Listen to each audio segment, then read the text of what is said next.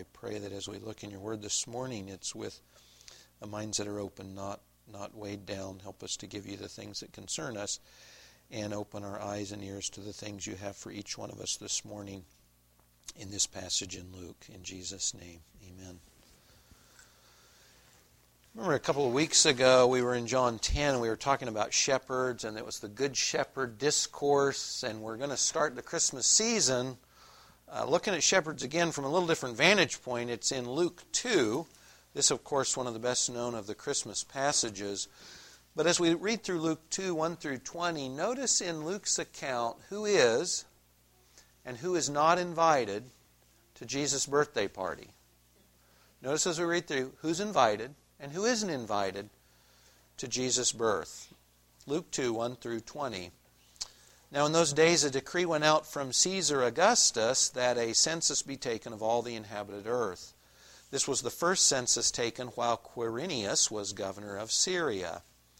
Everyone was on his way to register for the census, each to his own city.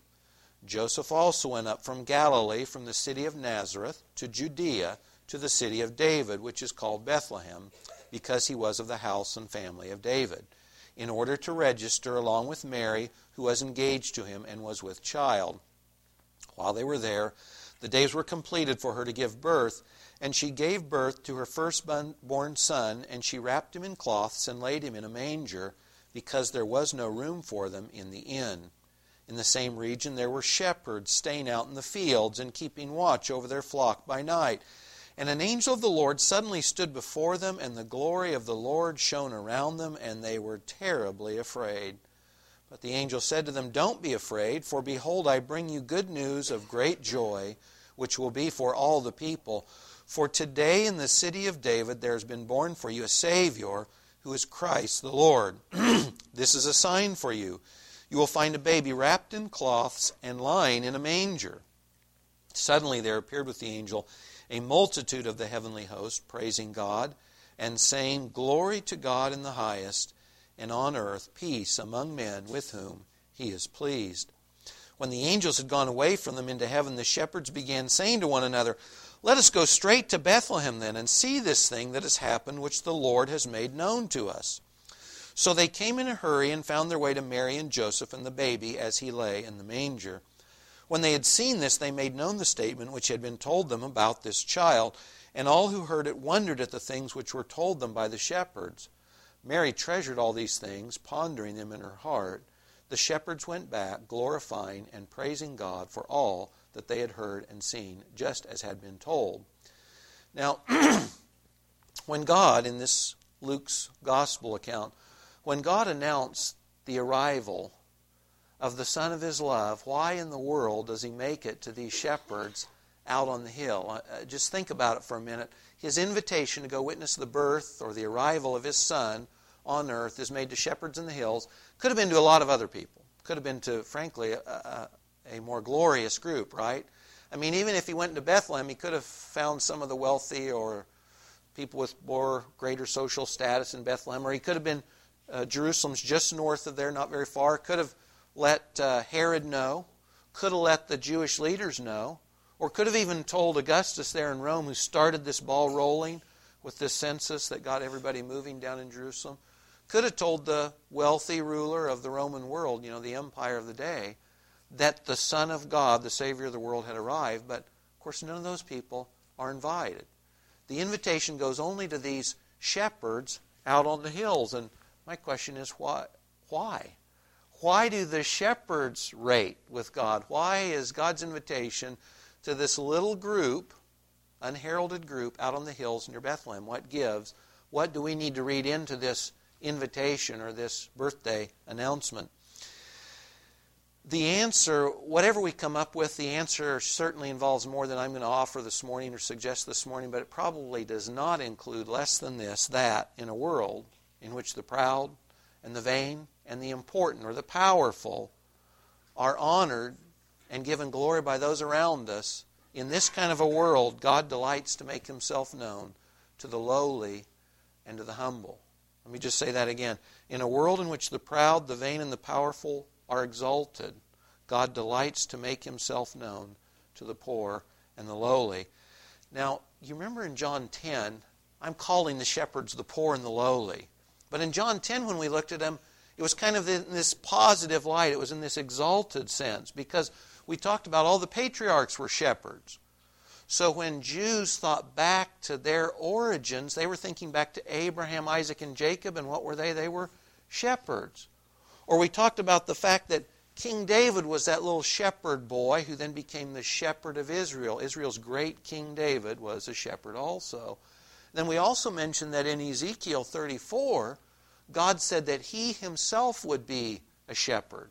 So when we looked in uh, John 10 at shepherding, it was all in this very positive light. So now we're, we're inferring this morning, though, that the shepherds are the lowly guys here that God's proclaiming the birth of Jesus to. And the question becomes well, what happened?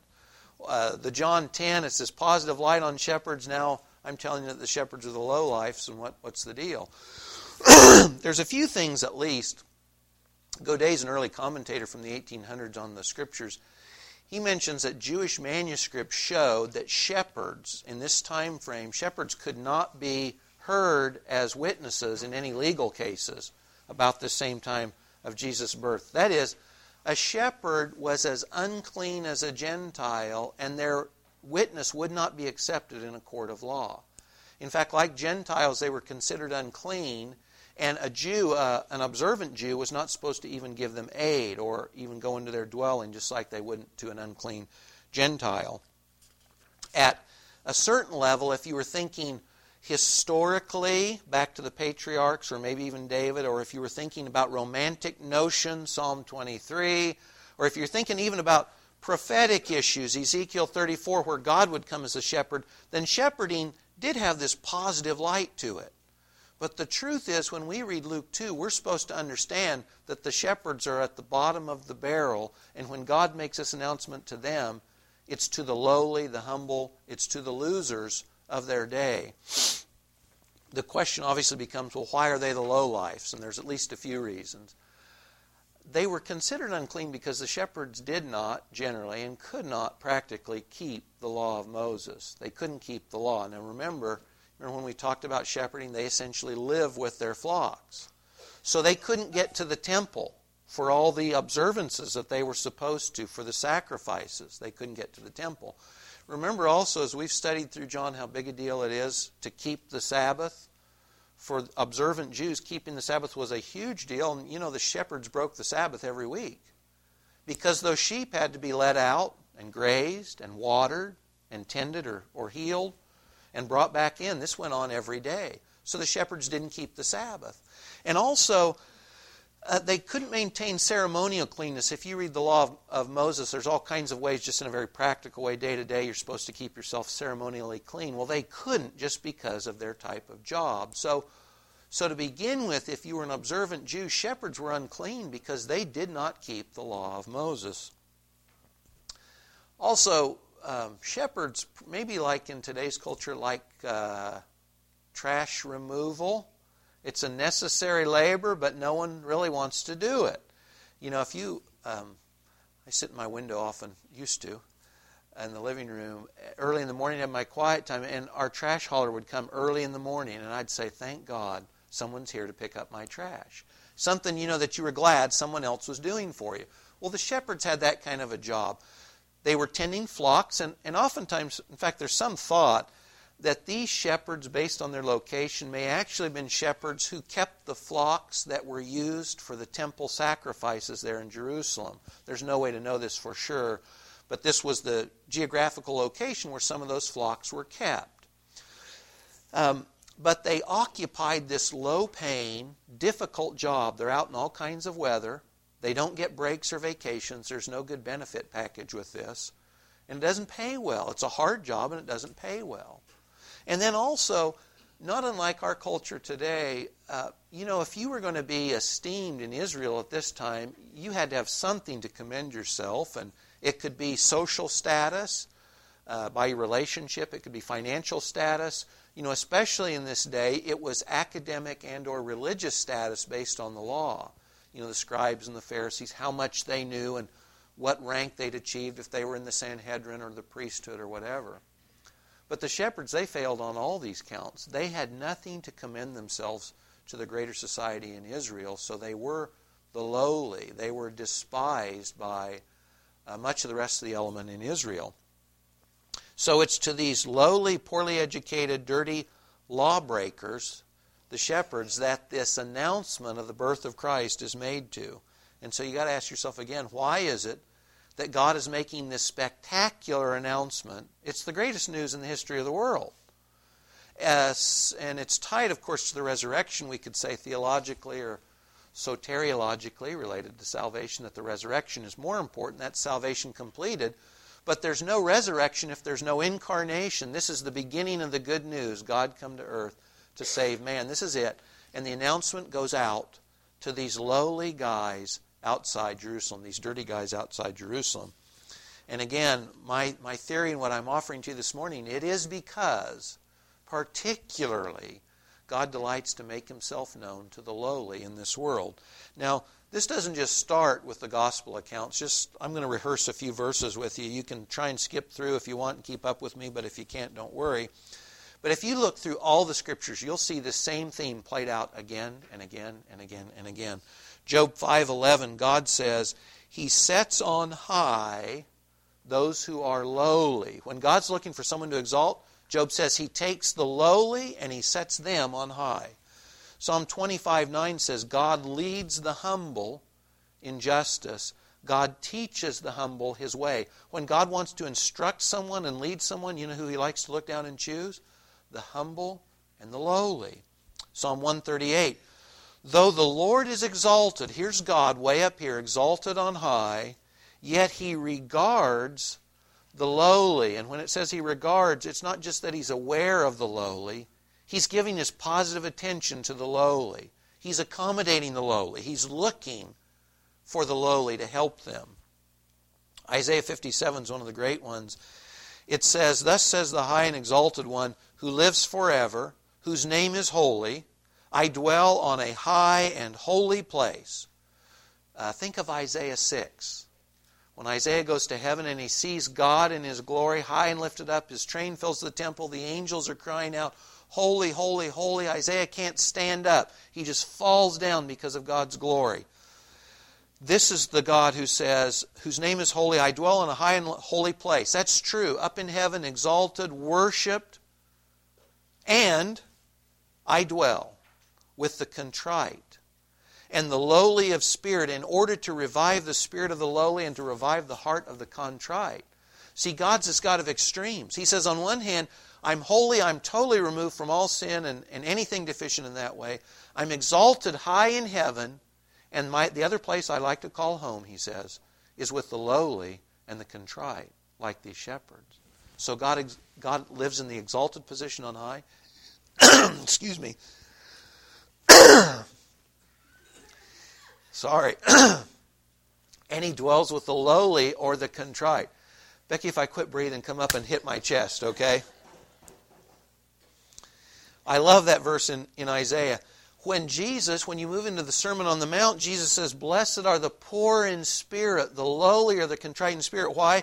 Because God will give them his kingdom. Who does God give the kingdom to?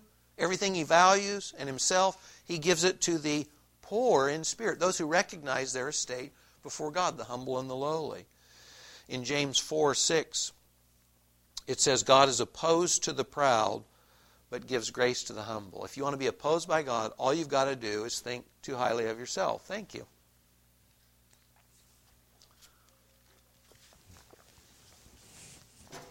Thanks.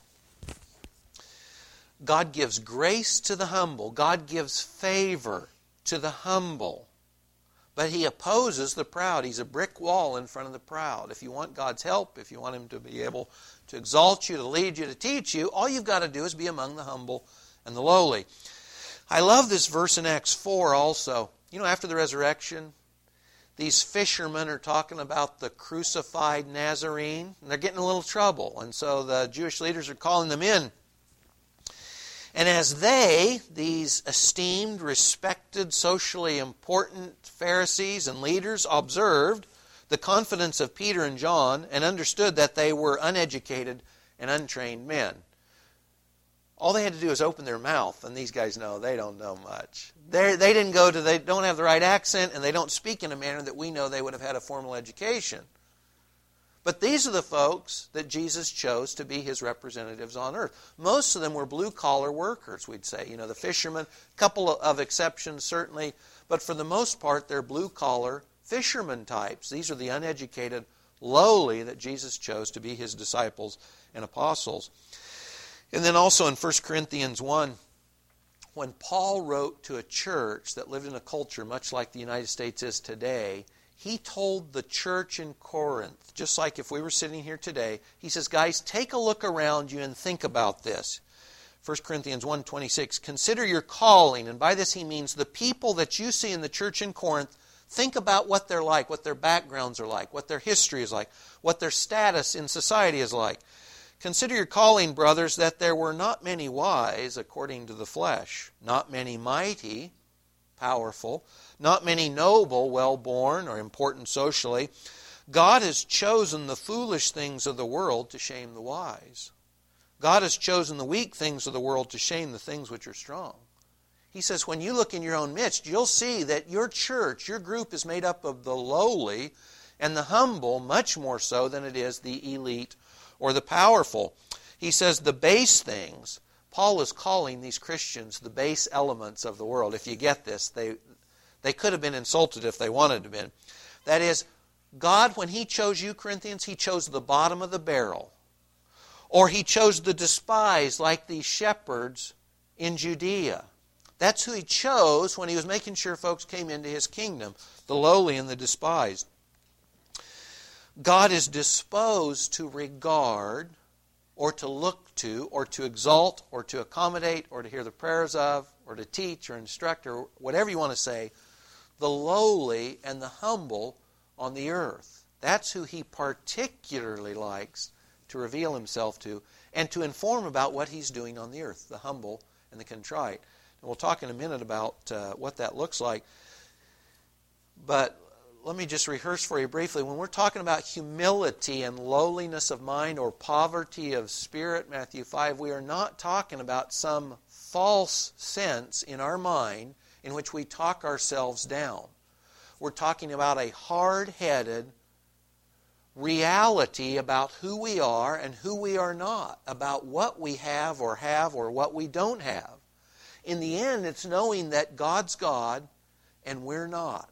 That's the ultimate humility. God's God, and I'm not. In Jeremiah 9, when Jeremiah, God speaks to Jeremiah, and he says, When you're boasting, he says, if you're mighty, don't boast about that. If you're powerful, wealthy, he, he names the kinds of things that we can boast about on earth. He says, don't boast about any of that. But if you want to boast, if you want to brag, if you want to exalt yourself, he says, do it this way. Let him who boasts boast in this, that he knows and understands that I am God. And in fact, some of these other texts, if you look up the references, you'll see that when God says, if you're going to boast, boast in me, not in yourself. Later on, Paul will also say, I think it's 2 Corinthians, if you have good looks, if you have a genius mind, if you have a well born status socially or your family connections or whatever, um, what of any of those things did you deliver to yourself? What of any of those things did you get by yourself? None. If you're handsome or lovely, God gave you those looks. If you have been born into a well placed family, you didn't do that for yourself, God did. The gifts, the talents, everything you and I can produce, we do so because God gives us breath, He gives us minds to think, hands to use, etc. So, Old and New Testament, God says if you want to boast, if you want to brag about someone or something, He's the one to brag about, not ourselves. Paul says, What do you have that you weren't given? That's the reality check. So it's absolutely appropriate for, for us to be humble. It's simply an acknowledgement that God's God and we're not. And if I am well born, if I have financial or social or economic status, that's all fine. I simply don't boast in that. I can acknowledge that and say, yes, God has blessed me with uh, success in society or cultural standing or financial or economic or career, whatever. And I turn around and I say, Thank you, God, for that blessing in that way. That's humility. That's what God's looking for. If you look at your life, if you, or if you look around this church, like the Corinthians, and you say, What a bunch of losers, or I'm a loser, then really, in this sense, you're in the place of blessing. Right? Because God delights particularly to make himself known and to exalt and to accommodate and to listen to and answer the prayers of the lowly and the humble. So if I say, Boy, you're a loser, you could say, Wow, isn't that great? Or if I lament to myself, you know, I just don't have what it takes. That's okay because I'm acknowledging to God where I'm really at. And that means I'm in the place that God can reach down and say, Mike, I can help you with that. You're humble, you're the lowly, I can work with that. In fact, if you look through the scriptural accounts, you'll see generally God chooses the lowly and the humble to work through so that the person he's using knows it's not his power that accommodates God's will, and so that the larger world around them knows the same thing. If you remember the story of Gideon, which my men's group was talking about yesterday morning, Gideon starts out against an army with a fair sized Jewish army, and God says, That's not what I'm after. And so God constrains him to cut the number of his army down to 300 men so that when they rout that enemy army, everyone will know they didn't do it, God did. And that's the thing for us. If we say we don't have what it takes in any of these areas or arenas, that's great. Because then God says, You're in a position for me to help. You're the kind of person I want to come in and make known myself to and my ways and what I'm doing. So if you're a loser, if you're in that social low caste, or if you're at the bottom of the barrel with those shepherds, you're actually in good standing. You're in a good place. You can rejoice. You know, on the other hand, you might say to yourself, you know, gosh, uh, I have a successful career and, and I'm incredibly good looking too, and I, you know, God blessed me with good looks, or, or I am financially well off, or in whatever ways that the world counts important. You look at your own life and you say, you know, gosh, God has blessed me in these ways. I really do have these things. There's no inherent downside to that. Because in the end, this lowliness of mind or this humility is an attitude of heart. It is not actually tied to what you have or don't have. Have you ever known people who were the losers of the world, who were nevertheless as proud and vain as if they owned the world and had the world in their back pocket? They exist. And there's lots of them. On the other hand, have you ever known someone who was very successful in life in one sphere or another, and you and you might have started thinking you resent their success, and you get to know them a little bit, and you say, "Wow, they're really a great guy or a great gal, or they are humble, they're not stuck up or whatever." Because in the end, the humility does not come from what you have or you don't have. It comes from your attitude of heart and the attitude of your mind. It's the way you look at these things. So even if you are among the successful in the world, it doesn't mean that God's not willing and ready to accommodate you also. Because in the end, it is this attitude of heart, it's this attitude of mind in which we engage the world and God that allows us to be among the humble and the lowly that God can exalt and work with. Well, if you ask what does humility look like, uh, if I want to be in this happy group, that's included in the birthday announcement. What does it take to be among the lowly? What does it take to be among the humble? The reality check is certainly the beginning of that. That is, God's God, I'm not. That's kind of where we start. Let me read to you, though, from 1 Peter 5 and also James 4. God says something along this line about humility. He says in 1 Peter 5, verse 6, Humble yourselves under the hand of God that he may exalt you at the proper time. Peter says, Humble yourselves. You can be rich or you can be poor. You can be successful or you can be unsuccessful, and you can still do exactly what Peter says to humble yourself before God. James 4 says the same thing Humble yourselves in the presence of the Lord, and he will exalt you. What does it mean to humble ourselves? I'll offer a few thoughts here. The first is this especially in light of the incarnation. You know, the whole gospel story, Christmas is all about God humbles himself to become a man, to enter the world, to become the Lamb of God who will take on the sins of the world so that you and I can be saved. And let me just offer this thought. It is impossible for any human being to be humble in any biblical sense and reject Jesus Christ as Savior. Absolutely impossible. Are you with me? Do you, do you follow the thought here? God humbles himself from this high and exalted place that Jesus lived as God the Son before the incarnation. He humbles himself and becomes this little baby down in the dusty regions of Palestine becomes sin on our behalf on the cross, dies, takes all the penalty due us by just God on the cross, dies, and rises from the dead, how possible do you think it is for us to say, I reject Jesus as Savior, but I'm going to humble myself otherwise? It is the ultimate of arrogance and pride in the end to reject Jesus as Savior and try to be, or appear, humble. The first or the initial act of humility from any human being before a holy God is to say, I'm a sinner, my life is deficient, and I acknowledge that Jesus is your provision for my dilemma. And I entrust myself to Christ. I accept this offer of salvation. I embrace this Messiah King, this little baby who becomes the Lamb of God on the cross. I accept who he is and what he did for me. That is the first and most important act of humility. So when Peter and James say, humble yourself, this is the way you start. You say, I'm a sinner. My life is deficient according to holy God, and Jesus is the solution to my dilemma, and I acknowledge that and I accept that. That's the first act of humility. Apart from this, there is no humility. We're thumbing our nose at God apart from this. No matter how nice a person, no matter how lowly or exalted we appear to the rest of the world, to refuse to acknowledge Jesus as Savior is the ultimate act of arrogance. You cannot humble yourself refusing Christ and humble yourself. It's impossible.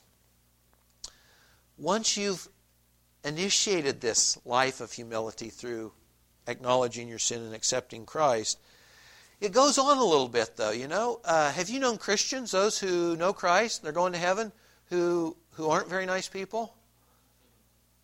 No one in this room, I'm sure, but there are a few of them around or Christians who appear proud and vain. I have, I've met a few of those too. Entering this life of humility or lowliness of mind or the reality check about who we are and aren't continues, though, as you live because it requires you, in humbling yourself, to acknowledge your sins day by day, week by week, month by month. And to continue to humble yourself before God means when you blow it, to go to Him and to confess your sins and to receive again his forgiveness. And you know, all of us, James says in his epistle earlier, we all err, we all sin, we all fall short in many ways. John says, we've mentioned this before, if you say you don't sin, you're lying. We all sin. So, to maintain a humble mind or a humble attitude before God, one of the other things we've got to do is simply take our sins to God. Lord, I've blown it again. Thanks for forgiveness in Christ. That's humility and acknowledgement of my deficiency in word, in thought, in deed, in omission, in commission. Again, it's not hard for us to reflect on a day or a week or a month and realize we've simply missed the mark. We've blown it. And it's to confess that to God and receive forgiveness again.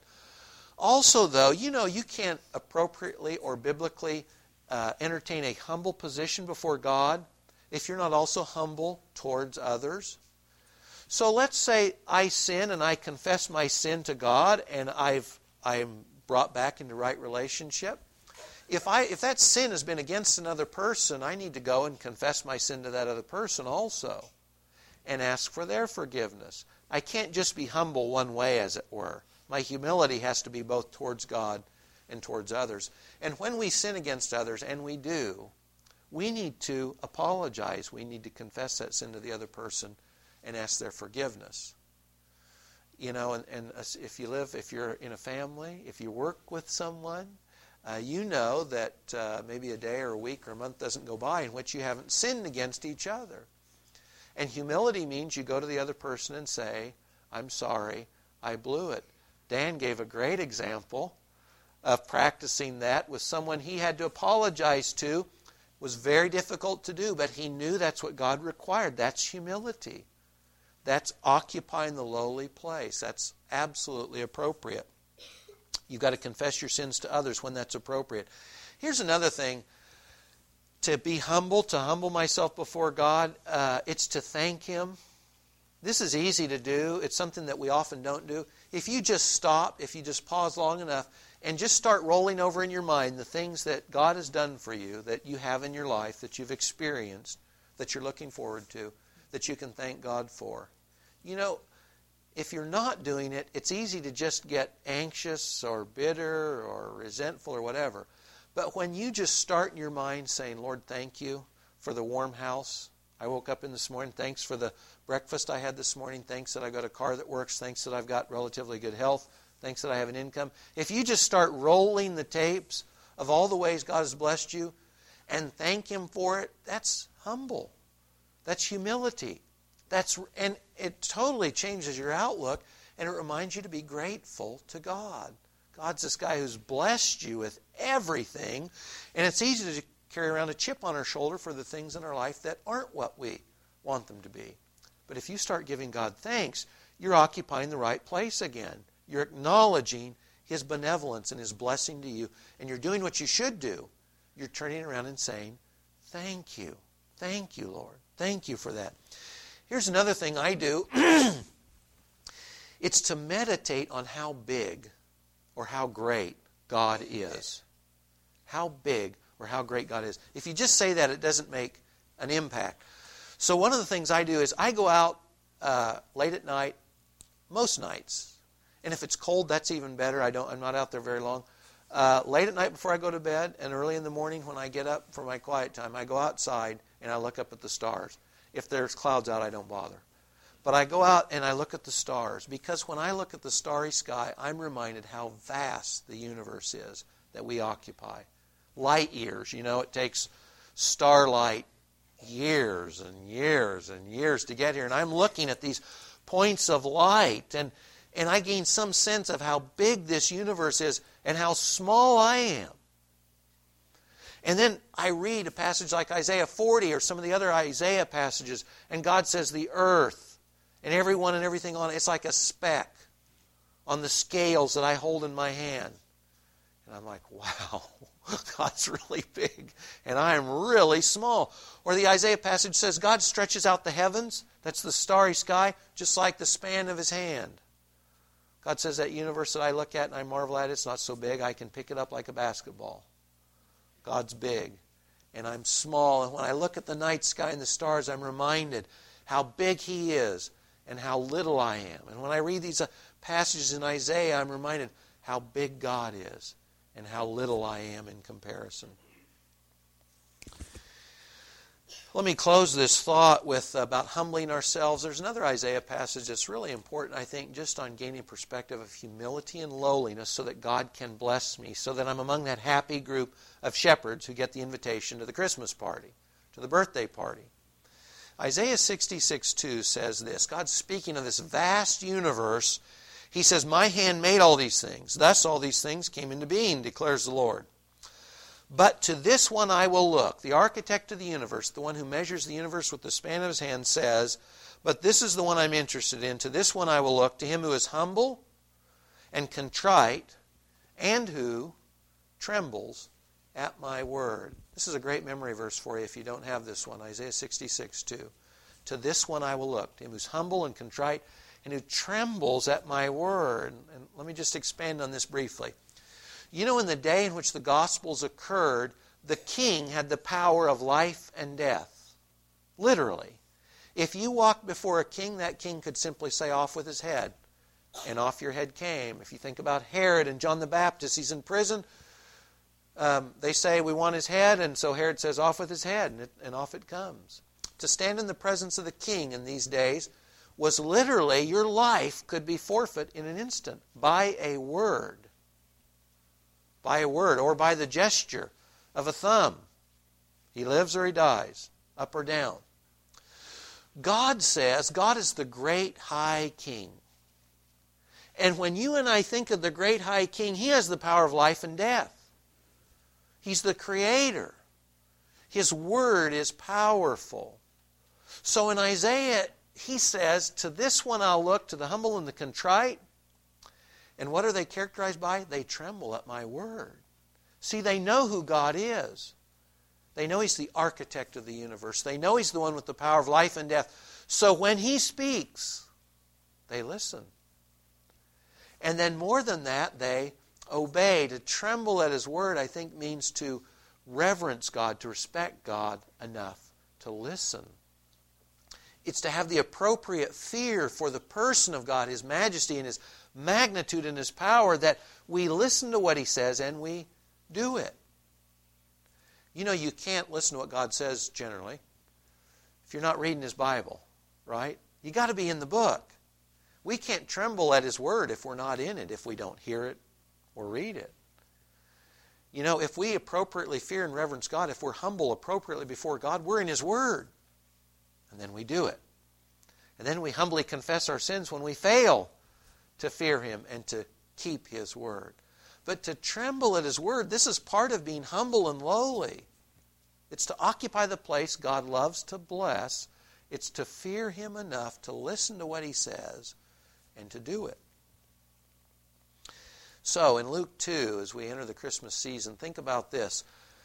When God makes that first Christmas Day announcement, when He gives the invitations to His Son's birthday party, it's to these lowly, down and out, bottom of the barrel shepherds there in the hills who are stuck out on the hills at night because that's what their job required. It's not to the grand and the powerful and the well known and the rich and the famous. It's to the lowly shepherds out there on the hills of Palestine.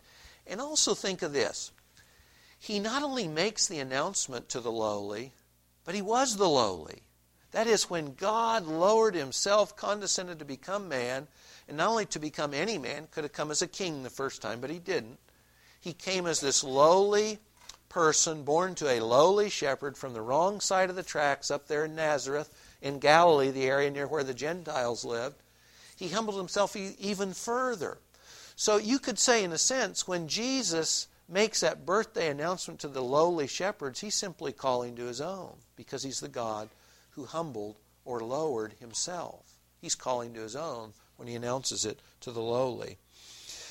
By the way, too, you know as you enter the Christmas season, this season is fraught with difficulties. You'll be spending time with family members you'd rather not see. You'll be uh, tempted to stress about uh, Christmas Day or Christmas Eve preparations or finances related do I buy this or not, or do I really have to get a gift for someone or not? In other words, it's a great time on one hand, but it's a season fraught with potential temptations to sin and anxiety and worry.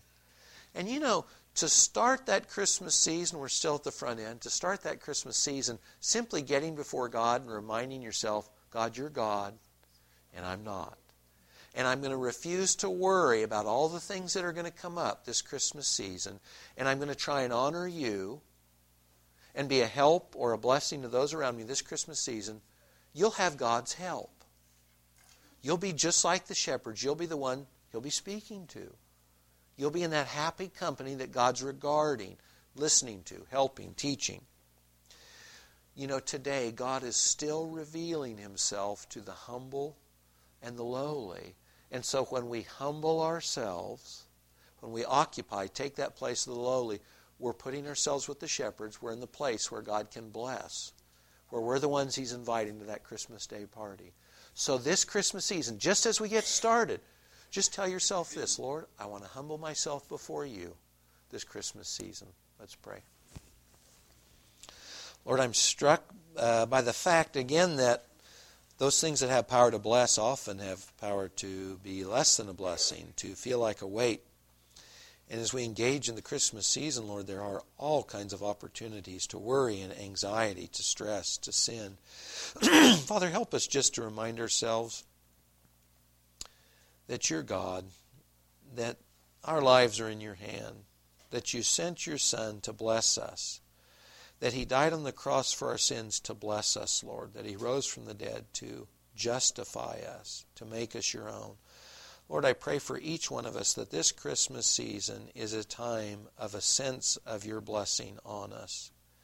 And Lord, I pray that we humble ourselves each day by acknowledging your lordship your kingly status by coming to you in your word, by fearing you enough to listen to what you've said, and to keep those things you tell us to do. Lord, not legalistically to justify ourselves, but because we know who you are and because we want to honor you.